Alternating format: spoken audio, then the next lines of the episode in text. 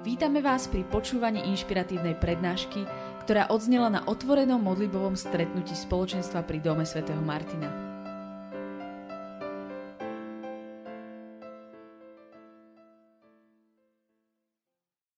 Chcel by som eh, na úvod vám povedať, že uh, budem tu hovoriť o, o podnikaní, o, o, teraz je to vlastne téma angažovanie kresťania, kresťana v podnikaní. A prosím, buďte slobodní nesúhlasiť so mnou. Veci, ktoré budem hovoriť, možno niektoré budú kontroverzné, možno niektoré budete počuť prvýkrát. A berte to ako môj názor a prosím, urobte si svoj vlastný. A buďte slobodní nesúhlasiť s tým, čo hovorím. No a poďme teda postupne na to. Takže najskôr sa vám trošku predstavím. Uh, ja mám auto so štyrmi kolesami, s týmto ešte nechodím, ale keď som bol mladý, štihlý a krásny a nevenoval som sa podnikaniu, ale bol som v pozícii zamestnanca, tak som sa venoval športu a venoval som sa parašutizmu.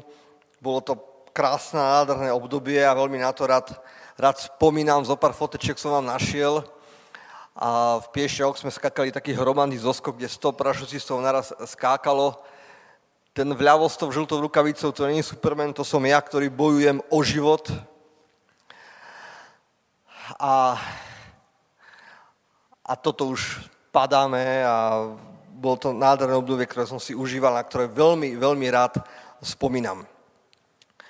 Potom ale prišlo už spomínané podnikanie a uh, ja teda vlastním firmu v Čaci, ktorá spracovala kameň. Je to kamenárska firma, máme nejakých 35-40 zamestnancov v závislosti od sezónnosti.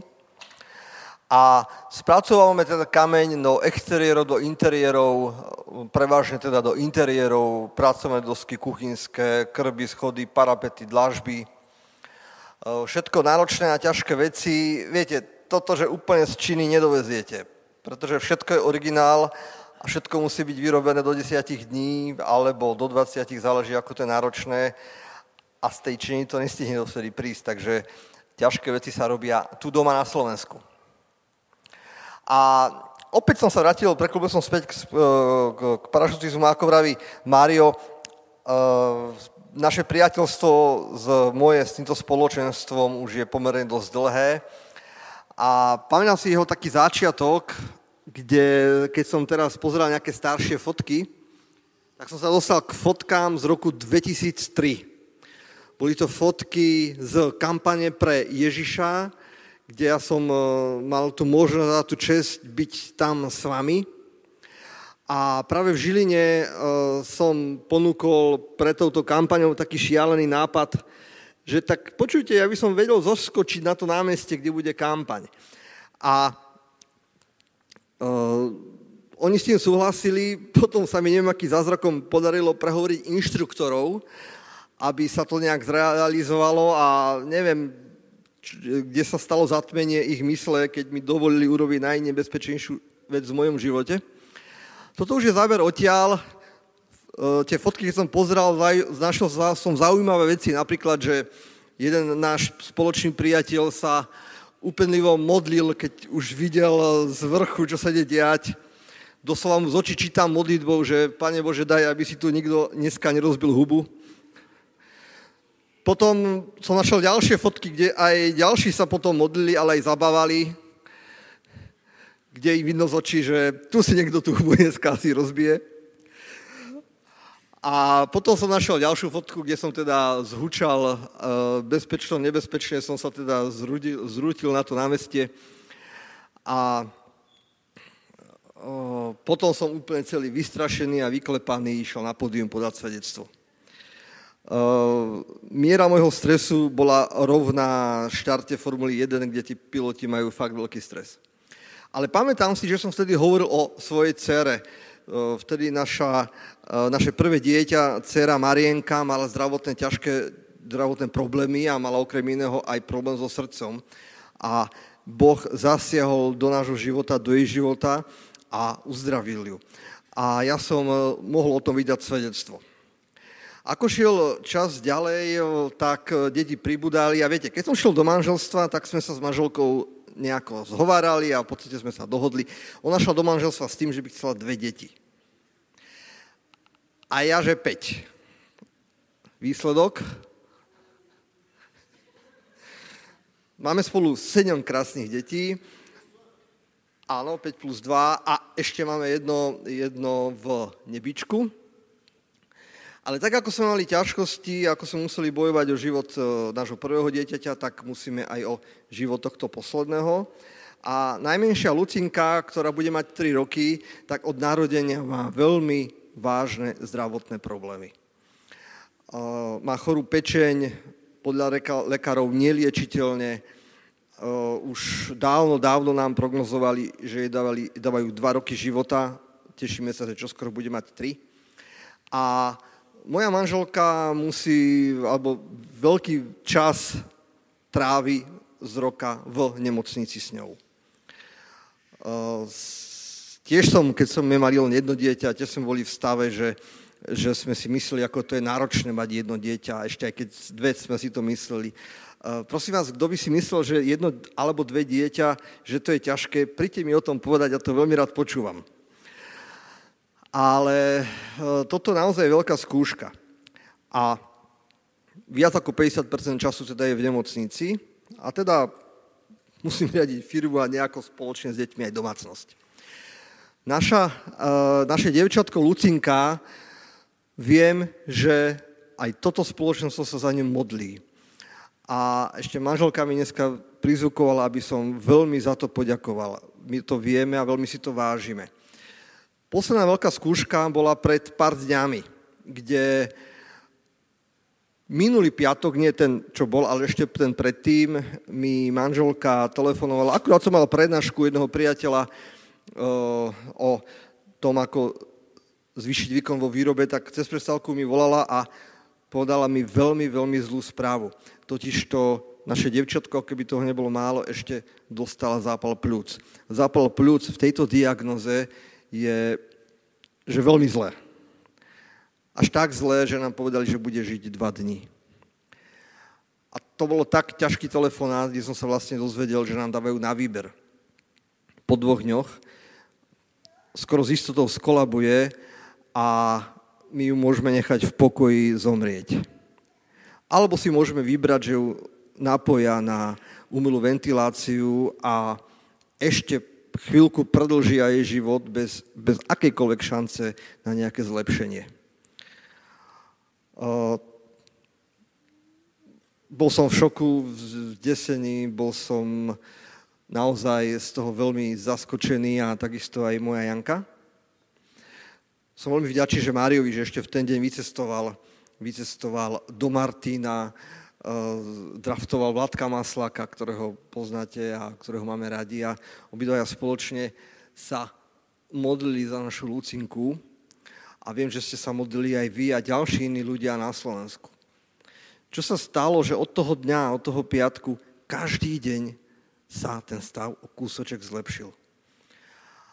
Ten uh, stav sa tak začal zlepšovať každý deň, že uh, asi po týždni už jej dali preč nejaké pomocné to dýchanie kyslíkové, ubrali lieky a ten stále sa stále zlepšoval.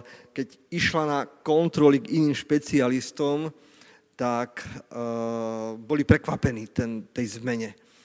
Má takú uh, hej, problém aj s brúškom a, a tam sa tvorí tekutina, ktorá zrazu zmizla, že lekári boli z toho prekvapení. Mala mať ďalšiu operáciu, ktorá sa zrušila. A o pár dní ich pustili s kočikom von, kde Janka mohla ľudskú, ľudskú zobrať s kočikom von a, a toto je fotka spred dvoch dní, kde ľudská sa pokúšala o jedno kúzelnícke číslo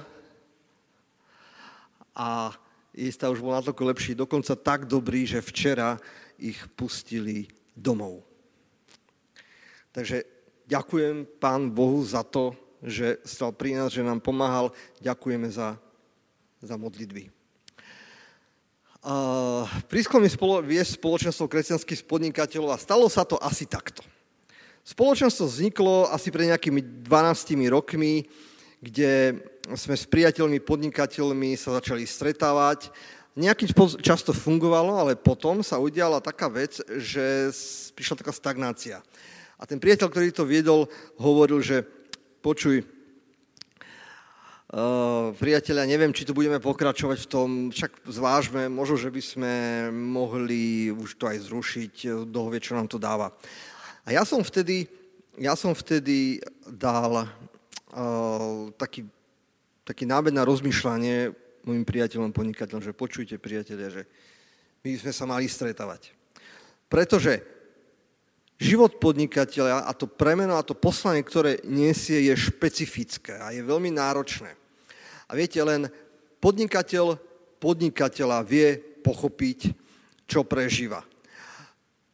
Ako je to náročné, ako je to ťažké. A tak len podnikateľ vie druhého pochopiť, čo to je mať alebo nemať na výplaty, na úver, na materiál, dodavateľia, stroje, náradie, odberateľia, zákazníci, zamestnanci. Viete, ja hovorím, že to je niečo podobné, ako len najlepšie dokáže kniaza pochopiť brat spolu kniaz v službe. Odďačili sa mi tým teda, že mi to dali na krk a tak teda odtedy to vediem ja a spoločenstvo sa postupne rozrastá, už ich podnikateľov je okolo 140, ďalej to rastie a rozdelili sme sa na tri skupiny, kde sa stretávame na strede, východe a západe Slovenska jeden mesiac a ďalší mesiac sa stretávame spolu, kde sa spoločne modlíme, zhovárame, zdieľame a premodlievame problémy alebo veci alebo ťažkosti, ktoré v našich životoch sú. Pretože život podnikateľa je niekedy ako život osamelého vlka. Dávam dôraz na slovo osamelého už z tých dôvodov, ktoré som povedal, pretože mnoho podnikateľov nesie to svoje bremeno, nes, nesú to sami. A viete, mne sa tak stala taká vec, že som povedal na Kenfeste jednu takú vec, ktorá môže byť trošku kontroverzná, ale práve na základe nej prišiel ďalší podnikateľ nášho spoločenstva. A na tom Kenfeste som povedal, že síce nesúhlasím a ako kresťania to nemôžeme robiť, ale na druhej strane v žiadnom prípade si nedovolím posudzovať a osudzovať ľudí a podnikateľov, ktorí spáchajú sebevraždu. Bremeno je tak ťažké a tá skúška je tak náročná, že naozaj mnohí to nezvládnu. A podnikatelia, podnikateľa, často aj najlepší priateľ plne nepochopí, čo ako by chcel, pretože to je rozmer, ktorý sa nedá slovami vysvetliť. Viem to aj podľa toho, že keď môj otec podnikal, ja som tam pracoval ako zamestnanec, tak častokrát otec sa doma zdieľal s, e, s náročnosťou e, podnikania a ja som si to veľmi, veľmi pozorne vypočul. A myslel som si, že tomu chápem a rozumiem. Nie je to však úplne pravda. Pretože až keď som začal sám podnikať, tak vtedy som úplne ho až dokázal pochopiť, čo mi vlastne on vtedy hovoril. Pretože podnikateľstvo a, a, a táto misia alebo poslanie okrem iného bolo veľmi narúšané v našom národe. Najskôr e, si povedzme, čo sa premieta našim deťom, čo sa hovorí nám keď sme boli maličky, čo sme mohli čítať, čo sme mohli pozerať. A častokrát naši hrdinovia v detstve sú takí ako napríklad král Pecival, o hlupom Janovi, Jurošik, Janošik, Rumcajc, neviem ešte kto, akí hrdinovia. A všimli ste si už, ako sú vykreslovaní tieto postavy, tieto rozprávky? Kde človek možno lenivý, zahalčivý, zrazu príde k niečomu nádhernému, perfektnému majetku a dráhej nejakej krásnej princezne. A buď sú to boli, častokrát to boli hrdinovia aj leniví, alebo zbojníci. Potom sme dospeli a ako dospeli pozeráme filmy, ktoré sú trošku podobné, len modernejšie a tak Daniho partáci, králi zlodejov, neviem akých Janošikov, Robinov Hudov. A zoberme si, že títo ľudia poctivému resmeslu až tak neholdovali. Už keď sme pri Janošikovi, je to môj názor, nemusíte s ním súhlasiť, ale ja osobne ho za hrdinu nedávam, pretože človek, u ktorom je veľmi silné podozrenie, že zavražil kniaza, nech sa na mňa nikto nehnevá, kto chce, nech si ho tam dá, ale ja ho dávať k hrdinom. Pre toto podozrenie nebudem. No a potom bol tu 40 rokov komunizmu. Podnikateľ bol triedny nepriateľ. Kulák, buržoázny, kapitalista, to bolo ako nadávka. A 40 rokov je naozaj veľa. 40 rokov je dosť veľa, aby ste poškodili zo dve, zo tri generácie. A stále ešte to doznieva a bude to ešte dlho trvať, kým toto prejde nejakým uzdravením, kde ešte mnohí ľudia berú podnikateľa niekedy skoro ako nadávku. Je to aj preto, že niektorí podnikateľstvo pošpinili a v mnohých očiach mnohých ľudí aj pokazili. Týchto pánov netreba predstavovať, mnohých ich možno, alebo určite poznáte, viete, ktorí to sú. A treba povedať, že mnohých podnikateľov dráždi, keď novinári o nich píšu, že ten a ten podnikateľ toto a toto vyvedol. Tento a tento podnikateľ je, ide predsúb kvôli DPHčkám. Tento a tento podnikateľ kontroverzný urobil takú vec, ide predsúb. Priatelia, povedzme si jednu vec. Áno, oni majú živnostenský list a možno nejakú ezeročku, ale medzi nami podnikateľmi, my ich neberieme ako podnikateľov. Keď niekto má podnikateľský model postavený na tom, že vydojí štát, OK, ale toto nie je podnikateľ klasického typu. Takže toto neberieme ako podnikateľov. Potom sú tu iní, ktorí zase veľmi radi od podnikateľov berú a dávajú to úplne nerozumným spôsobom. Člen nášho spoločenstva Edo Heger o tom veľmi krásne hovorí. Ja som počul viacero jeho príspevkov a videí, kde rozpráva o tom, že peňazí na Slovensku je dosť, ale čo sa s nimi robí. Minule som zachytil jeden príspevok nejakého e, predstaveného človeka z väzu zamestnávateľov, ktorý povedal, že už odmietame my podnikatelia financovať balíčky, ktorými sa zvyšujú preferencie istej strany. Pretože mnohí považujú podnikateľa za prašivého vlka, ktorého by mal človek zabiť. Iní si myslia, že je krava, ktorú môžu nepretržite dojiť, len málo kto v ňom vidí konia, ktorý ťaha voz.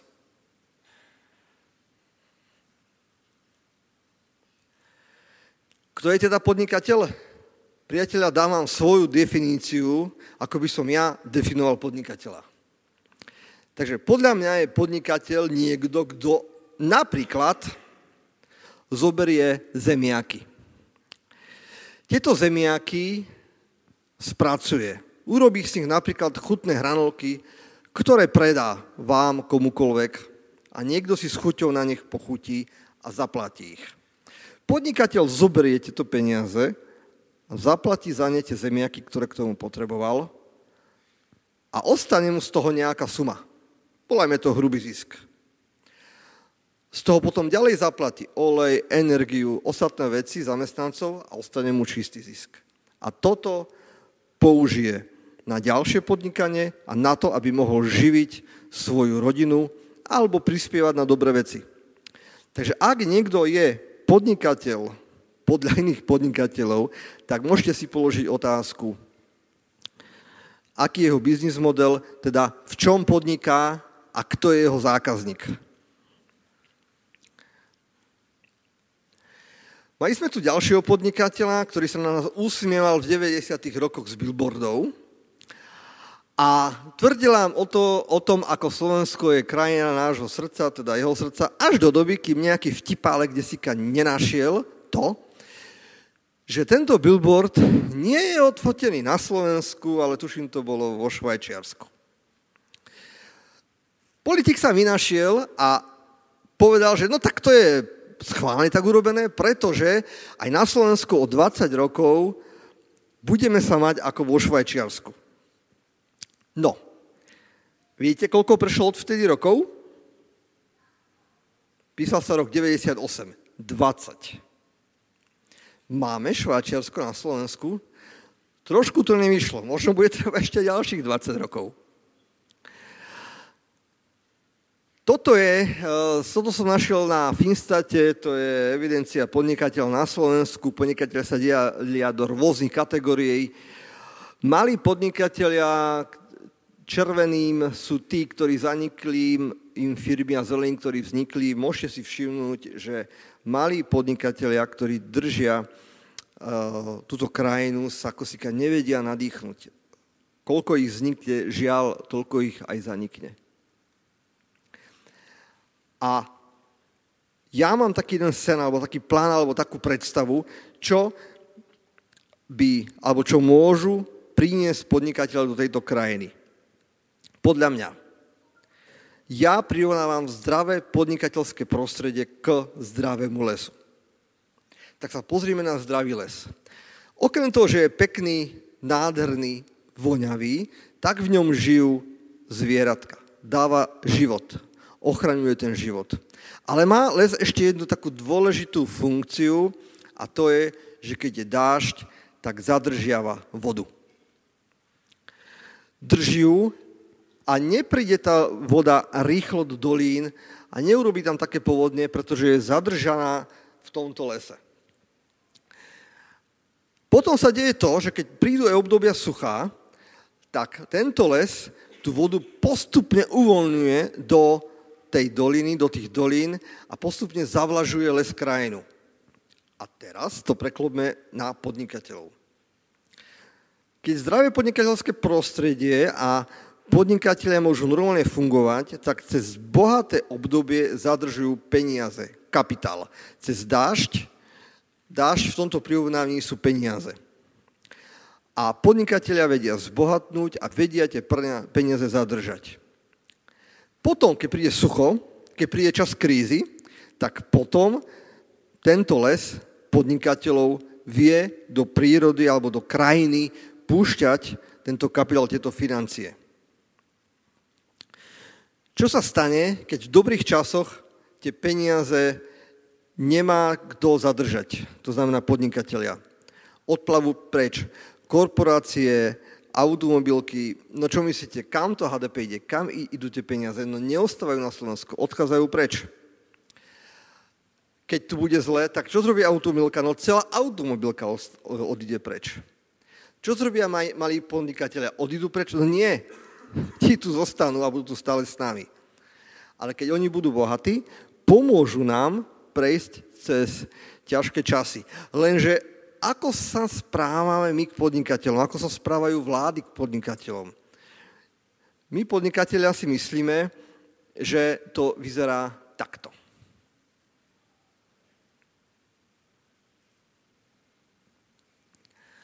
Pretože v tom Švajčiarsku, o ktorom hovoril jeden bývalý politik, ktorý potom úspešne pásol ovečky, tak v tom Švajčiarsku je zaujímavá vec. Je tam obrovské množstvo malých podnikateľov. Veľmi veľké. To isté napríklad v Rakúsku, ktoré je nám bližšie. Schválne spomínam Nemecko, aj keď tam to platí taktiež, lebo tam sú teda ešte veľké automobilky, ktoré to tak môžu možno skreslovať. Hej. V Nemecku máte BMW, Mercedes, Volkswagen, Audi ale v Rakúsku už nie. Tam je obrovské množstvo takýchto malých podnikateľov, ktorí držia túto krajinu. Švajčiarsko presne to isté. Ďalšie bohaté krajiny presne to isté. A podnikateľské prostredie dokáže a má tu moc a silu tú krajinu ekonomicky pretvoriť. Takže štát potrebuje na to, aby fungoval podnikateľov. S týmto nemusíte súhlasiť, ale my hovoríme, že podnikatelia nepotrebujú štát na podnikanie. No, blížia sa voľby a uvidíte, všimnite si, že keď budú voľby, tak každá strana bude mať v svojom programe to, ako podporuje podnikateľov, akým spôsobom chce podporovať podnikateľského prostredie. Je to v každých voľbách, v každých materiáloch. My podnikateľa sa nestíhame diviť, koľko podporí budeme mať, ale uh, takže slúbuje sa pomoc podnikateľom. No ja by som chcel takto. Viem, že v tomto spoločenstve je veľa priateľov politikov a ja ich sledujem a poviem, že robia dobre a dobrú prácu. Keby som mal možnosť dať odkaz iným politikom, hlavne tí, ktorí sú pri kormidle, tak odkaz by bol takýto. Priatelia, alebo ani nie, no, páni politici, prosím vás, čo sa týka pomoci pre podnikateľov, je tu jedna veľká pomoc, ako by ste nám mohli pomôcť. Prosím vás, v žiadnom, ale v žiadnom prípade za žiadnych okolností nám nepomáhajte. Pretože keď začnú politici pomáhať podnikateľom, tak to prvé, čo takto smrdí prúserom, korupciou, eurofondami, ale podnikatelia toto nepotrebujú. Podnikatelia potrebujú odstraňovať prekážky a potrebujú pokoj na to, aby mohli pracovať. A pracovné miesta, no pracovné miesta práve vytvoria podnikatelia. Všimnite si, ako to budú slúbovať politici. No politici ešte som nevidel politika, ktorý by si zrobil živnosť a išiel zamestnávať ľudí. To urobia podnikatelia. Takže prečo to nefunguje? No práve preto, čo som hovoril. A takže ak chceme mať na Slovensku v Švajčiarsku, a myslím, že potenciál na to tu bez pochyby je. Viete, my nikdy nezbohatneme z ropy. My tu nemáme takéto náleziska.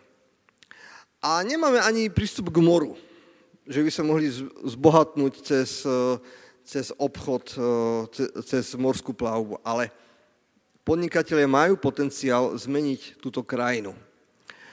A tak ja tvrdím, že nechajme podnikateľov vyrásť a dovolme, žehnajme im dobrých časom, aby v dobrých časoch zbohatli. A potom zbohatne celá krajina.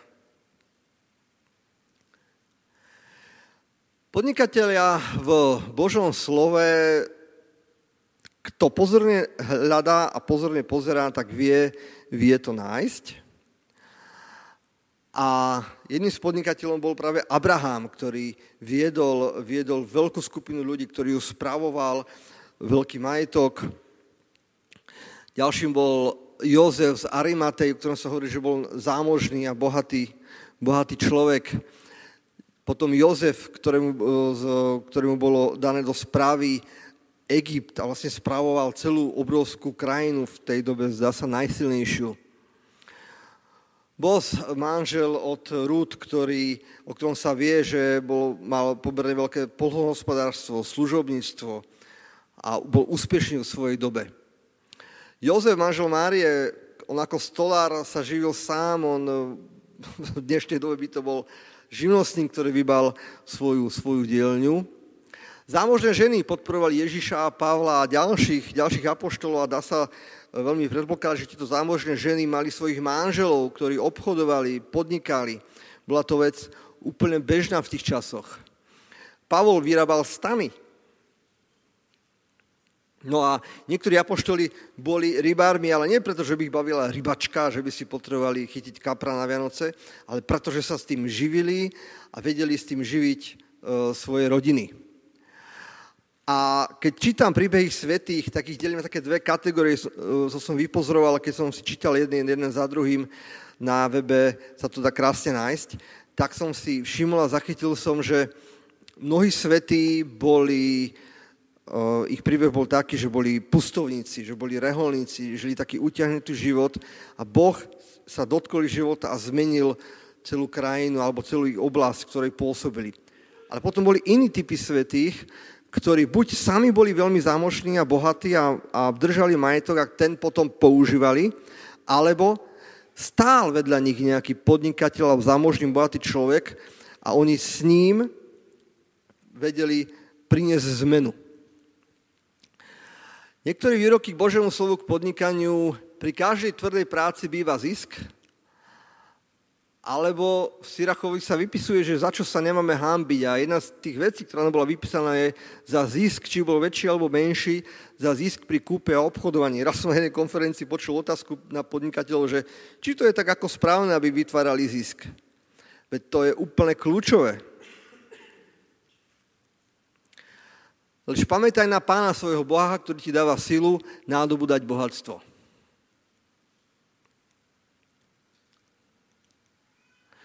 No, je veľa dobrých rád, ja vás budem zdržovať len s dvoma.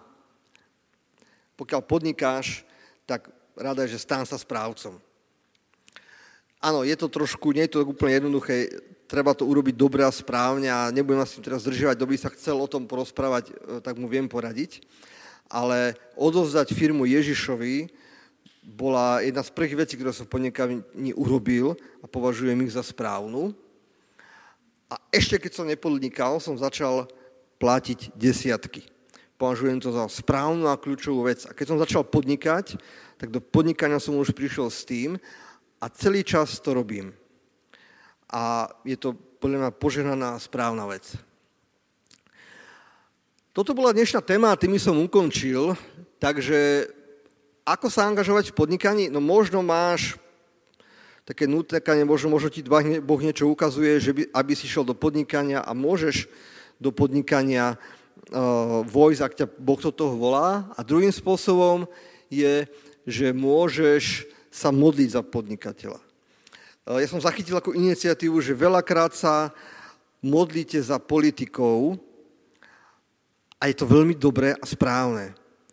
Ale chcem povedať, že podnikatelia potrebujú takisto vašu pomoc a vaše modlitby, takže to dávam na, také, na takú inšpiráciu. Takže kto by chcel ponúknuť nejakému podnikateľovi naše stretnutia, tak môže mi napísať na môj mail a môže sa k nám pridať. A týmto by som vlastne pomaličky ukončil môj, môj vstup a poďakoval vám za pozornosť a za to, že som mohol s vami tento čas tu stráviť. Ďakujem.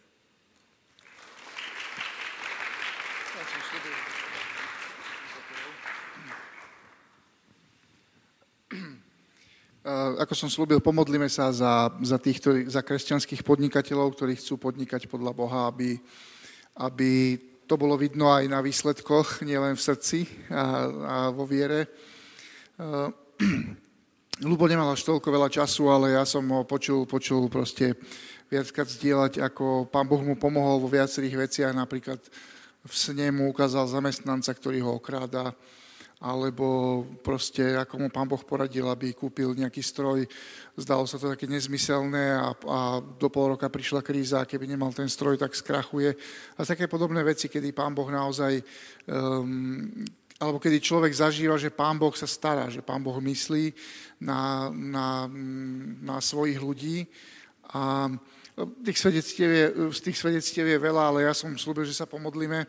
Um, aj v našom spoločenstve je viacero podnikateľov, buďte požehnaní. E, naozaj ja verím, že e, dá sa podnikať čestne a poctivo a že Pán Boh to vidí a Pán Boh to požehnáva, že e, podnikať nečestne sa síce dá, zdá sa to taká nejaká určitá výhoda, ale nie je to výhoda. Výhoda je tá, keď, keď človek žije tak a funguje tak, že má Pána Boha na svojej strane, respektíve je, je na Božej strane. A a proste chcem tak vysloviť také požehnanie teraz, že tak, jak hovoril Lubo, že ak máš povolanie na podnikanie, začni, lebo to je povolanie, to nemá každý a rozvíjaj to. A druhá vec je, žehnajme podnikateľom. Že nemajme taký postoj, a on čo, bude mu žehnať a on zbohatne a bude sa mať dobre a čo ja.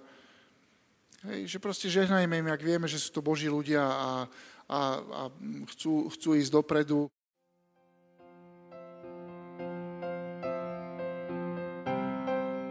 Dúfame, že sa vám prednáška páčila.